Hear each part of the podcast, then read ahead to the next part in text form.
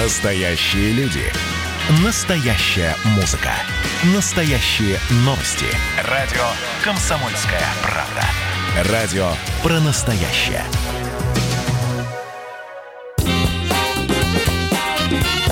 Был бы повод.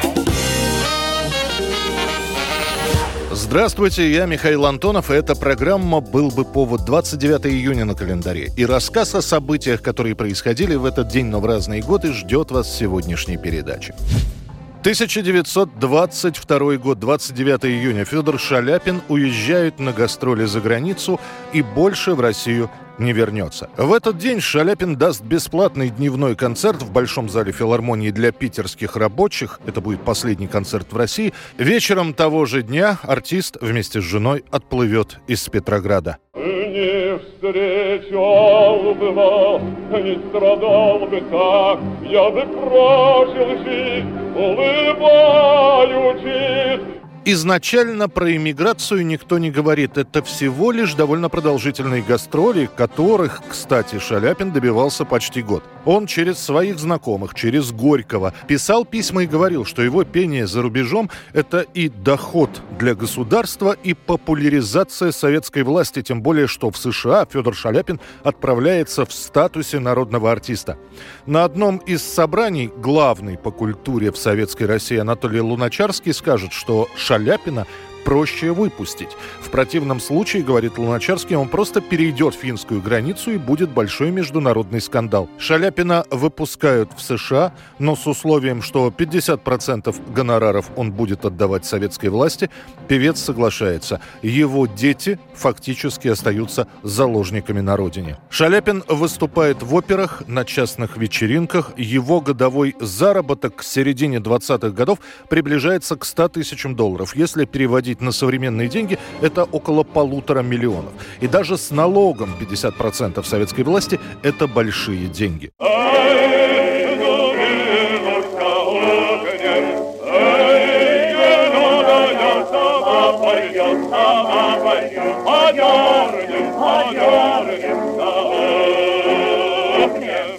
Первые годы в интервью зарубежной прессе Шаляпин никак не критикует советскую власть. А вот тут, на родине, периодически в прессе начинают появляться заметки с риторическим вопросом, а не засиделся ли Федор Иванович в своих заграницах? Ну а массовая критика начнется после того, как появится сообщение о том, что Шаляпин выделил часть своих гонораров для детей эмигрантов.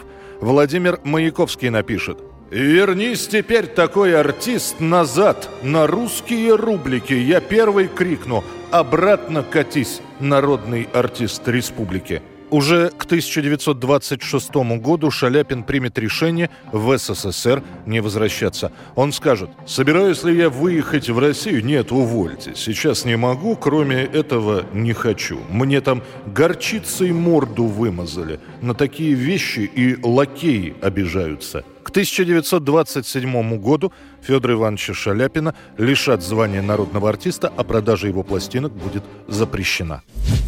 1949 год. Весь мир, и Советский Союз в том числе, учит новое слово апартеид. В Южной Африке белое большинство решило разграничить свой образ жизни с жизнью чернокожего населения. Белые фермеры, а их всего 5-6 тысяч, владеют половиной всей земли. А на другой половине, почти непригодной для обработки, разместились миллионы африканцев. Это столица Южной Родезии Солсбери. Белые поселенцы живут здесь обычно в отдельных виллах с садом или в маленьких особнячках. Сначала запрещают смешанные браки. Следом появляется закон о безнравственности. Он гласит, что уголовным преступлением считается сексуальный контакт белого человека и человека другой расы. Далее принимают закон о регистрации населения. По нему каждый гражданин должен был быть зарегистрирован как белый, цветной или банту, то есть коренной житель. В апреле 50 -го года выходит документ о групповых областях. По этому закону страна разделена на несколько областей, каждая из которых отдается определенной расовой группе. Следом принимают закон о борьбе с незаконным занятием помещений. По нему у каждого коренного жителя ЮАР должен быть документ, подтверждающий право владения домом. Если такой бумажки нет, то в любой момент жилье может быть отчуждено в пользу государства. К тому же по этому закону для постройки новых белых районов сносятся трущобы, где живет негритянское меньшинство. Взамен им дается разрешение на заселение в других отдаленных районах страны. Сесть на скамью имеет право только белый. Белым предоставлены отдельные вагоны, перроны, еще будут законы об оказании услуг, которые поделят кафе, магазины, больницы, кинотеатры на черные и белые, закон о работе и закон о запрете миграции чернокожих в центр города. 1957 год, 29 июня. Все газеты выходят со статьями, осуждающими антипартийную группу Молотова, Маленкова, Кагановича и примкнувшего к ним Шипилова. За две недели до этого была попытка сместить Хрущева с поста первого секретаря ЦК КПСС и вообще обновить аппарат ЦК. Однако, несмотря на то, что в самом начале шло именно так, как задумывали Маленков и его товарищи, совершенно неожиданно удается переломить ход совещания. За Хрущева выступают Микоян, Брежнев, Жуков, Фурцева и многие другие. В итоге заседание растянется на 4 дня. В самом финале все принимает совершенно неожиданный поворот. Если изначально собирались для того, чтобы сместить Хрущева, то уже спустя несколько дней Жуков зачитывает доклад о том, что именно Молотов, Каганович и Маленков и есть главные виновники арестов и расстрелов партийных и советских кадров. Я, товарищ Жуков, сказал достаточно много. Вы просто не хотите меня услышать. Вы, товарищ Молотов, много говорили сегодня. И о Ленине. А самое главное, очень много о бане. Дмитрий Шипилов не был причастен к репрессиям и не выступал за смещение Хрущева. На заседании он говорит лишь один раз, сказав, что Хрущев сам создает вокруг себя культ личности. Но этой фразы вполне хватило, чтобы Шипилов был также записан в группу предателей и антипартийцев.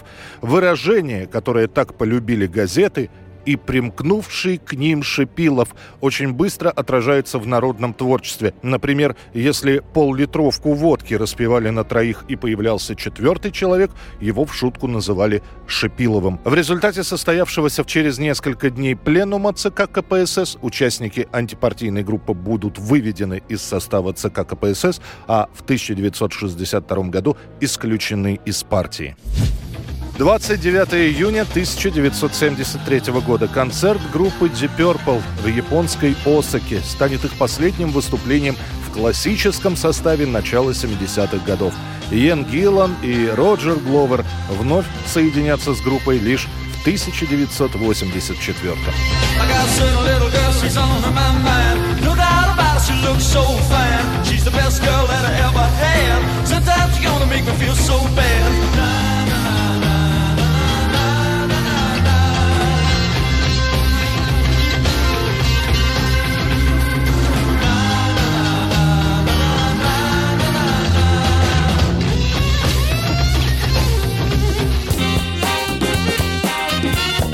был бы повод.